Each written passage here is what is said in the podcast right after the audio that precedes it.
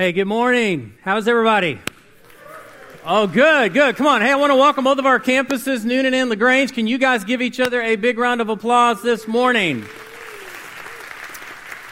If you're worshiping with us online through Facebook Live, I want to say welcome. I'm glad you're here for week two of our series called Overcomer. I want you to touch the person next to you and say, You are an overcomer. Okay, do that real quick. You are an overcomer. You say, How in the world am I an overcomer? Listen, you overcame your alarm clock to get here today. Can I get an amen? Anybody struggle just to overcome their alarm clock at times, right? I've been known to set four and five alarms just to make sure that I get up on time in the morning. But uh, you overcame your alarm clock. You're here this morning. And, and let me say this this is a great series if you're a Tennessee volunteer fan. Just saying. People come up to. People come up to me during college football and say, Quit hating on my team. I'm not hating on your team. I'm just trying to get sermon material up here, okay?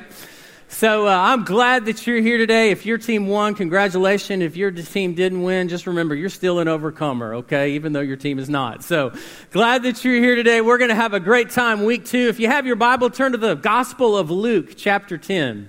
Gospel of Luke, the book of Luke, chapter 10. Matthew, Mark, Luke, and John. Okay, so get to the third gospel. Turn there real quick. In our series last week, we talked about the lies of labels.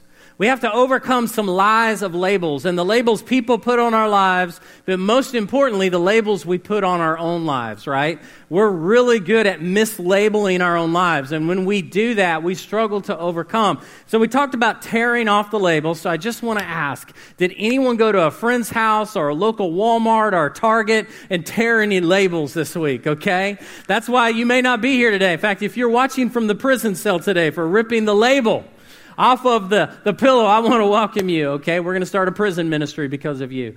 And so uh, I'm glad you're here. I was at the Walmart the other day. I like how I refer to that, the Walmart. I was at the Walmart the other day and I saw a whole bin of pillows and I walked by and it was, and the labels were sticking out. It's all I could do to just not tear a label off. But if we're going to overcome, we've got to tear the labels. Remember what I said? Jesus has the power to tear the labels off of our life, just like he did with the adulterous woman.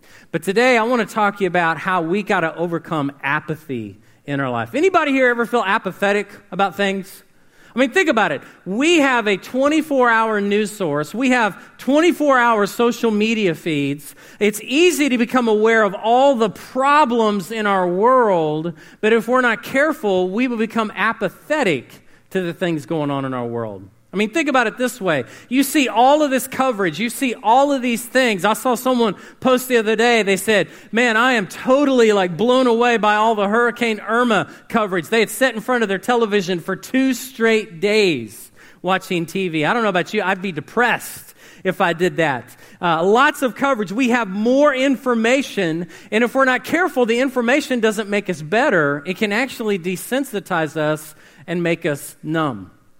I've heard so much coverage about a lot of things in the last couple of days that I think, wow, am I better because of what I know or am I numb to what I know?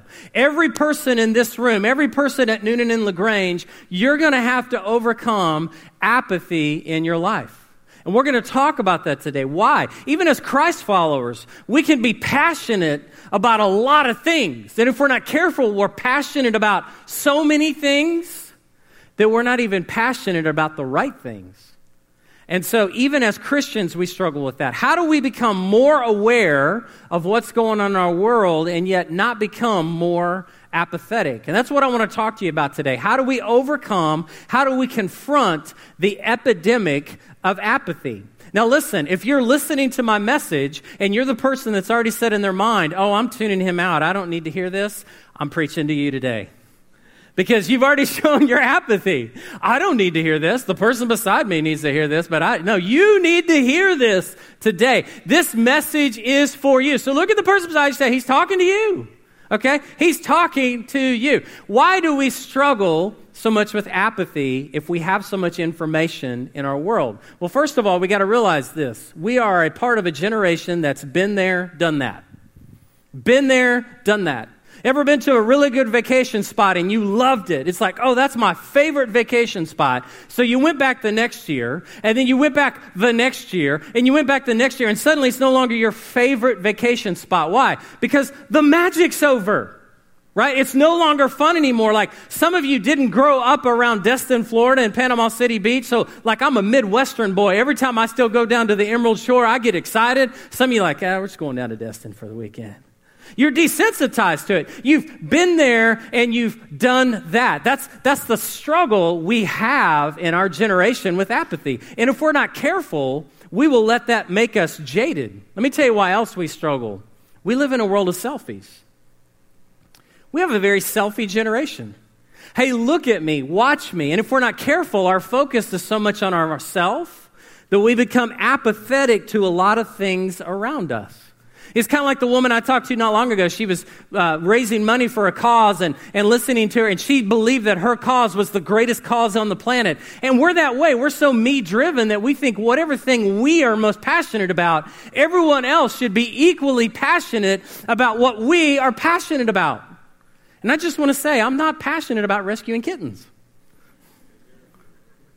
You say, you don't understand. The population of kittens will go down if we don't. No, it's okay. Okay? Maybe a healthy thing. but I want to say this to you today. We get to the point where we become apathetic because we think it's about us. See, I think in our world, there's this 50 cent word that you don't always hear a whole lot, but we struggle with it. It's called altruistic narcissism. Everyone say altruistic narcissism. Okay, you say, wow, that is a big honking word. Yes, that's a big honking word. Here's why. A lot of us in America, we struggle with altruistic narcissism. What does that say? Altruistic narcissism basically says this that we do for others in order to be able to proclaim it to others or to feel self important. Altruism, we want to do good to others so that we can focus on ourself. It's kind of like that old analogy. You remember the analogy if a tree falls in the woods and nobody's there to hear it, did it make a sound? Remember that deep theological, philosophical question? If someone does something good and you're not able to post it on Facebook and people don't give you praise for it, was it really good? I'm just saying.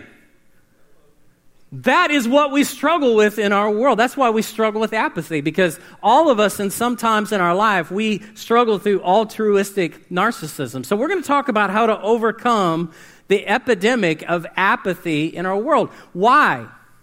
Why do we have to overcome this? Because we're the most informed generation of any generation before us. And yet we struggle most with apathy. Why wouldn't it be the other way around? That because of the internet and because of social media and because of 24 hour news service, and why are we not the most passionate, caring? We're going to talk about that today. How do we overcome this? Luke chapter 10. Turning your Bible there if you haven't already. Jesus decided he would answer a question from a religious man. A man who wanted to ask him a question for a very specific reason. Many times people would come ask Jesus questions, not because they really wanted to know the answer, but because they wanted to know what Jesus would say so they could point fingers at him, remember, and say, Yeah, I told you you're crazy. And this was one of those moments in scriptures. In fact, the Bible says this man was an expert in the law. He was an expert lawyer okay? And he was so good at the law. Remember, they had over 600 laws as Jewish people. He was so good at the law, he came to Jesus and said, I think I will stump Jesus by asking him this question, and I will get him to the place of getting what I want out of this question. Have you noticed that when we don't get what we want out of our questions, we ask other questions? We keep questioning things to death till there's no more question left because maybe sometimes we really don't want the answer that Jesus wants to give us. But the man asked Jesus anyway. And let me just say if you ask Jesus a question, you're going to get a Jesus answer. So look, he asked Jesus a question. He said, Hey, Jesus, what must I do to inherit eternal life? What must I do?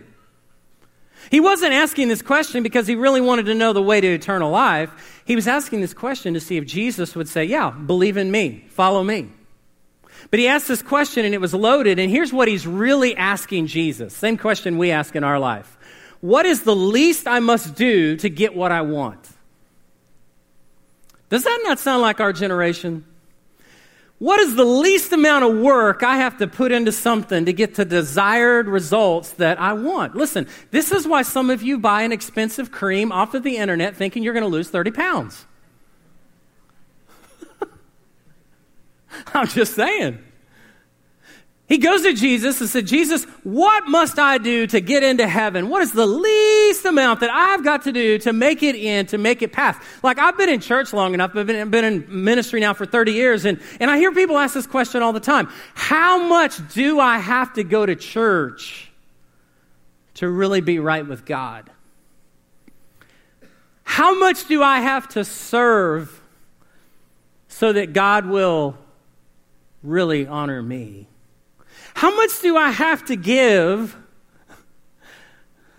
How little do I have to give? J- Jesus heard the same voice come from this man. Does that not sound apathetic? He's like, Jesus, what must I do to inherit eternal life?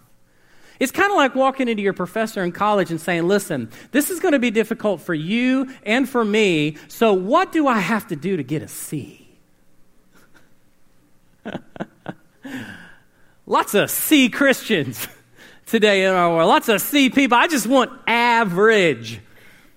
And so I love Jesus because this is the way Jesus would handle this. Jesus answered his question with a question. He says this Jesus says, What does the law say? The guy says, What do I have to do? Jesus says, What does the law say? He had 600 laws he would have memorized probably. And the expert looks back at Jesus and he says these words in Luke 10. He says, Love the Lord your God with all your heart, with all your soul, with all your strength, and love your neighbor as yourself. And I love Jesus' response. Jesus looks back at the man. He says, You're right. Just do that and you'll live.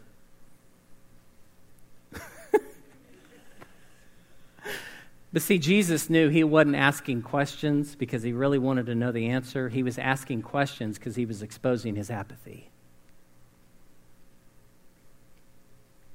The Bible says that when Jesus said this, he said, You're right, do this and you'll live.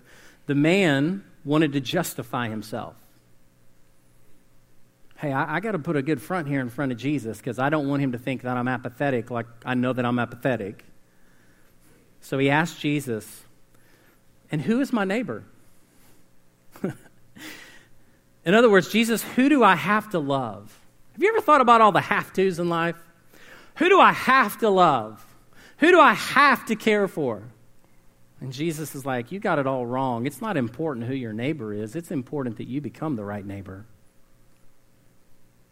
Jesus was real quick, and so what Jesus did here was genius. He begins to tell a story of a man who traveled from Jerusalem to Jericho. And this stretch of highway from the elevation of Jericho down to, or excuse me, the elevation of Jerusalem down to Jericho was a 17 mile road. A 17 mile road. And Jesus uses this story to illustrate the condition of the man's apathy in his heart. And he does the same for us because when we read this, it kind of exposes our heart a little bit. You see, what was so treacherous about this road? This was a road that robbers and thieves and other people would hang out. This was, this was like the worst place in Atlanta on Saturday night at 2 a.m. to be. You know what I'm talking about? It's the hood. Jesus said, I want to tell you this story about this man who traveled from Jerusalem to Jericho. In fact, they called this road the way of the blood because many people that traveled it were beaten and robbed over and over again. It was a dangerous place to be. So Jesus tells this story, John 10, verse 30. In reply, Jesus said, A man was going down from Jerusalem to Jericho, and when he was attacked by robbers, they stripped him of his clothes, beat him, went away, leaving him half dead. A priest happened to be going down the same road, and when he saw the man, he passed by on the other side. Everyone say, passed by. He passed by on the other side. So too, a Levite, when he came to the place and saw him, he passed by on the other side. Two religious men, a priest He would have served God in the temple. He would have known the law. He would have known everything that God required of him. Not only that, a Levite who was an attendant in the temple. Their inheritance was from God, so they didn't really have a land of their own, but the Levites were like the assistants to the priest in the temple. Two very close people to the presence of God. And the Bible says on this road, they just passed by. Think about that. They just passed by. They basically made a decision to say, mm, just going to walk on here. See, I think in Scripture, especially in the New Testament, this is one of the most telling passages of imagery towards apathy. Jesus told this for a reason because there's a part of us, if we're not careful, we got to put our apathy in check. We got to overcome apathy in our lives all the time. It's a constant struggle. I go through seasons of my life where I'm like, I'm just apathetic about that. Listen, I am apathetic about paying taxes. Can I just say, man? I'm apathetic about certain things. But Jesus said this story gave a picture of apathy. See, in our world, we kind of say it this way. We say, well, I'm not apathetic, but I see a situation going on in the world, and here's what we say that's not my problem. It's somebody else's problem. And what do we do? We blame the government. We blame this person and we blame that. Well, they should fix that. They should do this. They should do that. Well, we're going to talk about they next week, but let me say this. We can't just say it's not my problem. Or, or worse than that, we say, well, it's not my job. How many of you have ever heard someone say, that's not my job? Listen, this is what it looks like spiritually when we live in apathy and just say, that's not my job, okay? It looks a lot like this.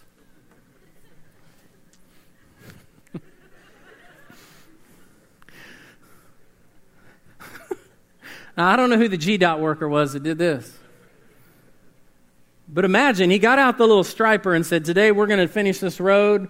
And, and that poor woodchuck, I don't know how much wood the woodchuck chucked, but he chucked a lot of wood to end up like that. Okay? So he's in the middle of the road, he's dead, and he said, Oh man, I don't, I don't work on the, the street sweeping crew. That's not my job. And that's not my problem. I'll just spray right over that thing. This is what it looks like in our life when we live lives of apathy. We say things like this it's not worth the effort. It's going to cost me too much if I do that. I hear people say, that's too much risk if I do that. And Jesus was like, man, what greater risk is there than to care for somebody? So many times our apathy just causes us to pass on by. So I started thinking, why do we struggle to care like Jesus said we should care? Some of them are common. You're going to know what I'm talking about. Here's the first reason why we struggle to care like Jesus cares TMI. Everyone say TMI. TMI.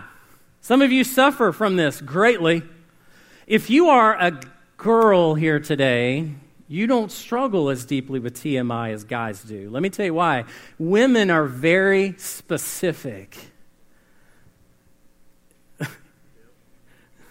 Details, right? Like a woman can spend 30 minutes telling a story that can be told in two minutes and enjoy every second of it. It's not bad. You're gifted that way. It's really good if you're filling out a police report. But other than that, it's a struggle. And for guys, listen, women are specific and guys are what? We're global. We, the house is burning. I got you. A woman could say, There's smoke, I see sparks, there's a orange tint coming from a window. You know, they're giving, and guys are like, Oh, the house is burning. Okay, that's good. It's not that we're bad, but listen, in our society, whether you're male or female, we all struggle with TMI. Too much information. Too much information. The volume of information around us is overwhelming overwhelming. I mean, I went on a feed the other day. I was just on my Twitter feed for a few minutes, and here's what it said. There was a hurricane in Florida. There was a hurricane in Georgia. The Senate's voting on this. The House is voting on this. The new iPhone 8's coming out. There was a dog that was rescued by this man in Texas from the waters of the hurricane down in Texas. A guy set up a GoFundMe account for someone who needs a transplant. And by the way, the pumpkin spice latte is back at Starbucks. How in the world am I supposed to process all that?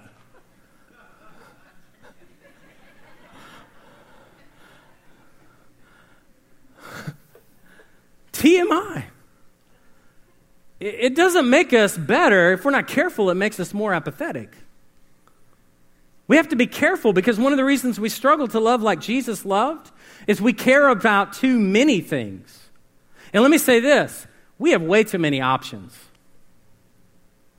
We have way too many options. Options stress us out. Option A, option B. And I know people that are like, oh, I want more options. I, I love paying for channels I never use on cable. That's a great thing for me. Okay, bless your heart. Options don't always make us less apathetic. They can actually make us more. Here's another reason why we struggle to care the way Jesus cared. We don't believe we can make a difference. We have somehow bought into the line that we only have so little to give and so little that it means that somehow we don't think we can make a difference. And let me say this it's hard to care a lot about something if you feel helpless to change it. So, all of this big information that comes at us leaves us at a place and say, What in the world can I do? We want to do something, but we never get off dead center. And so, what happens at that point is unbelief kicks into our life. And when unbelief kicks in, suddenly we are convinced, and we've convinced ourselves we can't do it. Once unbelief settles in, then fear takes over. We got to resist this. We got to resist this. If we're going to love like Jesus loved, we got to believe that we can make a difference. Here's the other reason we are blessed and cursed with comfort. Everyone say blessed. How many wants to be blessed in here today? Raise your hand. Okay, you're a fool if you don't want to raise your hand. I pity the fool. Okay, we are blessed and cursed with comfort. Blessed and cursed. Think about it. You can go online now and you can order a pair of shoes, and they'll be at your house within two hours within Amazon Prime now. The other day, I was driving down the road and said, I want to order a pizza. I went on an app and I audaciously ordered whatever toppings I wanted, and it was at my house. Wanted a coffee the other day, I ordered it on the Starbucks app. It was waiting for me with my name on the side with a little green thing on the top so that it wouldn't get cold. We are blessed and cursed with comfort. And it's struggling for us. And here's why because if we're not careful, we're so blessed with comfort that is actually a curse in our life. We fall apart when our expectations aren't met. Let me give you an example, okay? The other two weeks ago, right before the hurricane, I think it was the Friday that the hurricane was coming in, all of Atlanta was going crazy. So my wife and I said, well, if, if this is it, we should drive up to the local Chuy's Tex Mex restaurant and have our last meal before the hurricane. And so we drove up to North Atlanta, and right next to the Chuy's Tex Mex that we go to all the time, there is a Costco. Okay? Costco. Okay, that, that could be a bad name after I tell you this story. And so we pull in right off of the road, the main road, and there's a right turn lane, and it shoots out two ways. One way goes into Chuy's Mexican food, the other one goes up to the Costco. And then there's a left hand turn lane that you turn on, and it turns right into a gas station.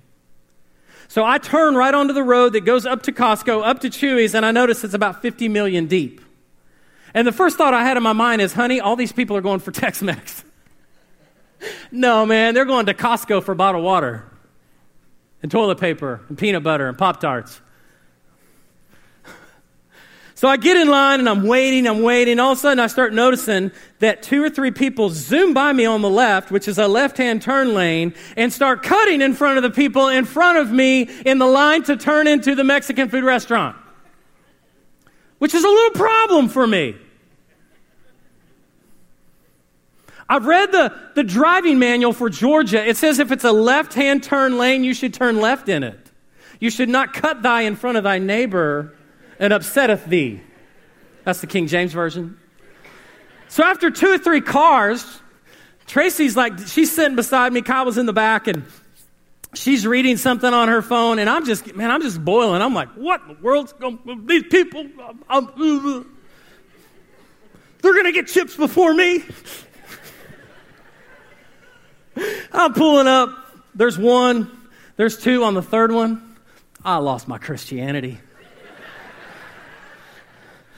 Because the brother came right up beside me and cut right in front of me and was like, I got more insurance than you.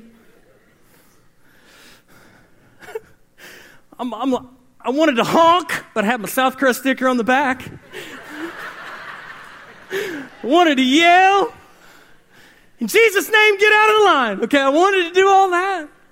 But man, yeah, you just feel me boiling. And my wife, in her sweet, loving, tender, Jesus like attitude, says in a very loud voice, Just be Jesus.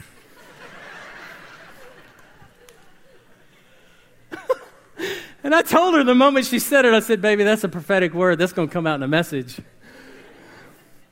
Guys, here's the truth we are blessed and we're cursed with comfort. We have so much comfort that when we go through something difficult in our life, we don't realize sometimes how apathetic we've become. Because what we really want is we want it all and we want it what? Now. We want it all and we want it now. I'll never forget one of the ladies in our church. She was telling me about a remodel she did in her kitchen, and she said, I'm in my early 70s, I'm getting stainless steel. I said, That's awesome. She said, I've waited till I was in my 70s to get stainless steel. And she said, I've been watching all these shows, and all these 20 somethings need stainless steel. We want it all, we want it now. And if we're not careful, it affects our apathy towards the world. If you don't believe this is true, go home today and the Wi Fi's out in your house and see how excited you get. right? Neighbor's tree could fall on your house. It's like, we got insurance for that, but the Wi Fi's down. So hard. So, how do we overcome apathy? Here's how we do it we have to consistently expose yourself to things that create a righteous discomfort. Consistently. Everyone say consistently. Consistently expose yourself to things that create a righteous discomfort in your life. Consistently. A lack of consistency will create a lack of interest. So you have to force yourself and say, I am going to embrace what is righteously discomfort. I mean, what if in our life we sought more holy discontentedness instead of unholy comfort? We probably would make a greater difference in our life, but we've got to embrace righteous discomfort. It's the thing I love about Jesus. Because Jesus, when he saw people who were hurting, he would walk up to them many times and he would heal them because Jesus was really good at comforting the afflicted. But I want to tell you this Jesus was also really good about afflicting the comfortable. So don't get all excited like, oh, Jesus just loves everyone. No, no, no. Sometimes he walked up and said, boys, this ain't lasting. This ain't happening this way anymore. Let me tell you what it's going to be. He dropped some truth bombs. Why? Because he cared more that people walked in righteousness than they did in comfort. How do you do that? How do, how do, how do you get out of your comfortable? Let me give you some ideas. Go on a mission trip. Go somewhere where it's not about you for a week. Help someone with a recovery effort. Start serving somewhere in your community, in our church. Find somebody to mentor who can't give you anything back. And you start spending time with them and loving them. Pay it forward for them. Listen, start giving. Give till it hurts. Love till it hurts. Do it in such a way that you go, I am pushing myself consistently past the point of my comfort zone. Because here's what I know it's often discomfort that creates the greatest amount of growth in our life, not comfort. In fact, I think the greatest discomfort is what brings the greatest innovation in our life. So lean into whatever makes you righteously uncomfortable. Paul was this way. Paul loved people. The Apostle Paul, when he met Christ, Jesus' love so radically changed him. In the book of Romans, he, he explains his, his consistent exposure to righteous discomfort. Look what it says in the book of Romans, chapter 9. This is Paul speaking. He said, I speak the truth in Christ. I am not lying. My conscience confirms it through the Holy Spirit. And then look what he says I have great sorrow and unceasing anguish. That's a righteous discomfort right there in my heart. Why? Because the internet was down? No. Because he couldn't get into Chuy's? No. Here, here's why. Look what he says. For I could wish that I myself were cursed and cut off from Christ for the sake of my people. those of my own race. Paul was so burdened for his Jewish brothers to come to know Christ that he said, I'm in sorrow and I'm living in righteous discomfort. That's how you overcome apathy. You consistently expose yourself. The next one is this you got to channel your passion. Everyone say, channel your passion. Everyone in this room wants to make a difference. I truly believe that. The struggle is we have so many options that we try to do everything all the time.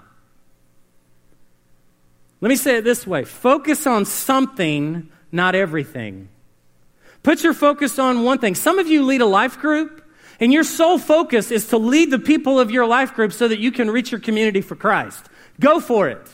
Some of you are like, I work with Crest kids, man. I want to get involved in kids' lives and I want to channel my passion towards those kids. Do it. But here's the deal do your best not to think that you can do everything, but channel your passion towards the right thing. Rather than making a little difference in many things, choose to make a big difference in a few things. What is it that only you can do? And then do it with passion. Do it with passion. Do it with unapologetic passion. Do it to the point that people think you're a cult. He's crazy. She's, yeah, I know. But you know what? I'd rather be passionate than to be apathetic. Here's why apathy finds an excuse, but passion finds a way.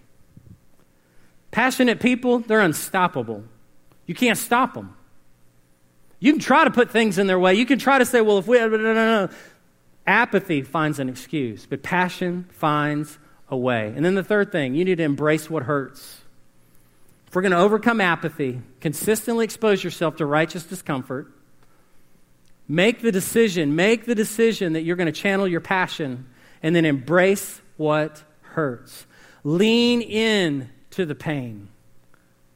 What Jesus said about this guy who traveled from Jerusalem to Jericho. He tells the rest of the story says, But a Samaritan, who, by the way, would have been the lowest class of the lowest class, he'd have been the nobody. He wouldn't be on the hero list. He certainly wasn't up for the Heisman Trophy. But a Samaritan, as he traveled, came where the man was, and when he saw him, he took pity on him. He was moved. He went to him and bandaged his wounds and putting oil and wine. That means he got in the mess. Then he put the man on his own donkey and he brought him to an inn and took care of him. And the next day he took out two denarii and gave them to the innkeeper. That would have been two whole days' wages of money. It cost him something. It cost him something. Listen, if you're going to overcome apathy, it's going to cost you something. Don't think it's cheap. The shortcut's cheap. If you're going to live with passion, it's going to cost you something. Many times it's going to cost other people's opinions towards you, but it doesn't matter. So this guy here, two denarii, gave it to the innkeeper. says, Look after him, he said, and when I return, I will reimburse you for any expense you may have. I think this is amazing. Look at what he did. He got in the mess. It cost him something. And then he said, I'm going to leave him here and I'm going to come back and check on him. And if I owe you any more money, I will pay you whatever I owe. You know what I call that? I call that the extra mile. I call that embracing the hurt.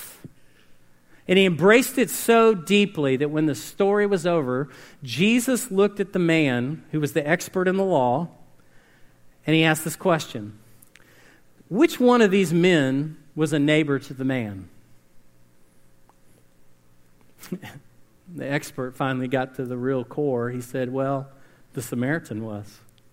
And I love what Jesus said go and do likewise. In other words, stop talking, start acting. Go and do likewise.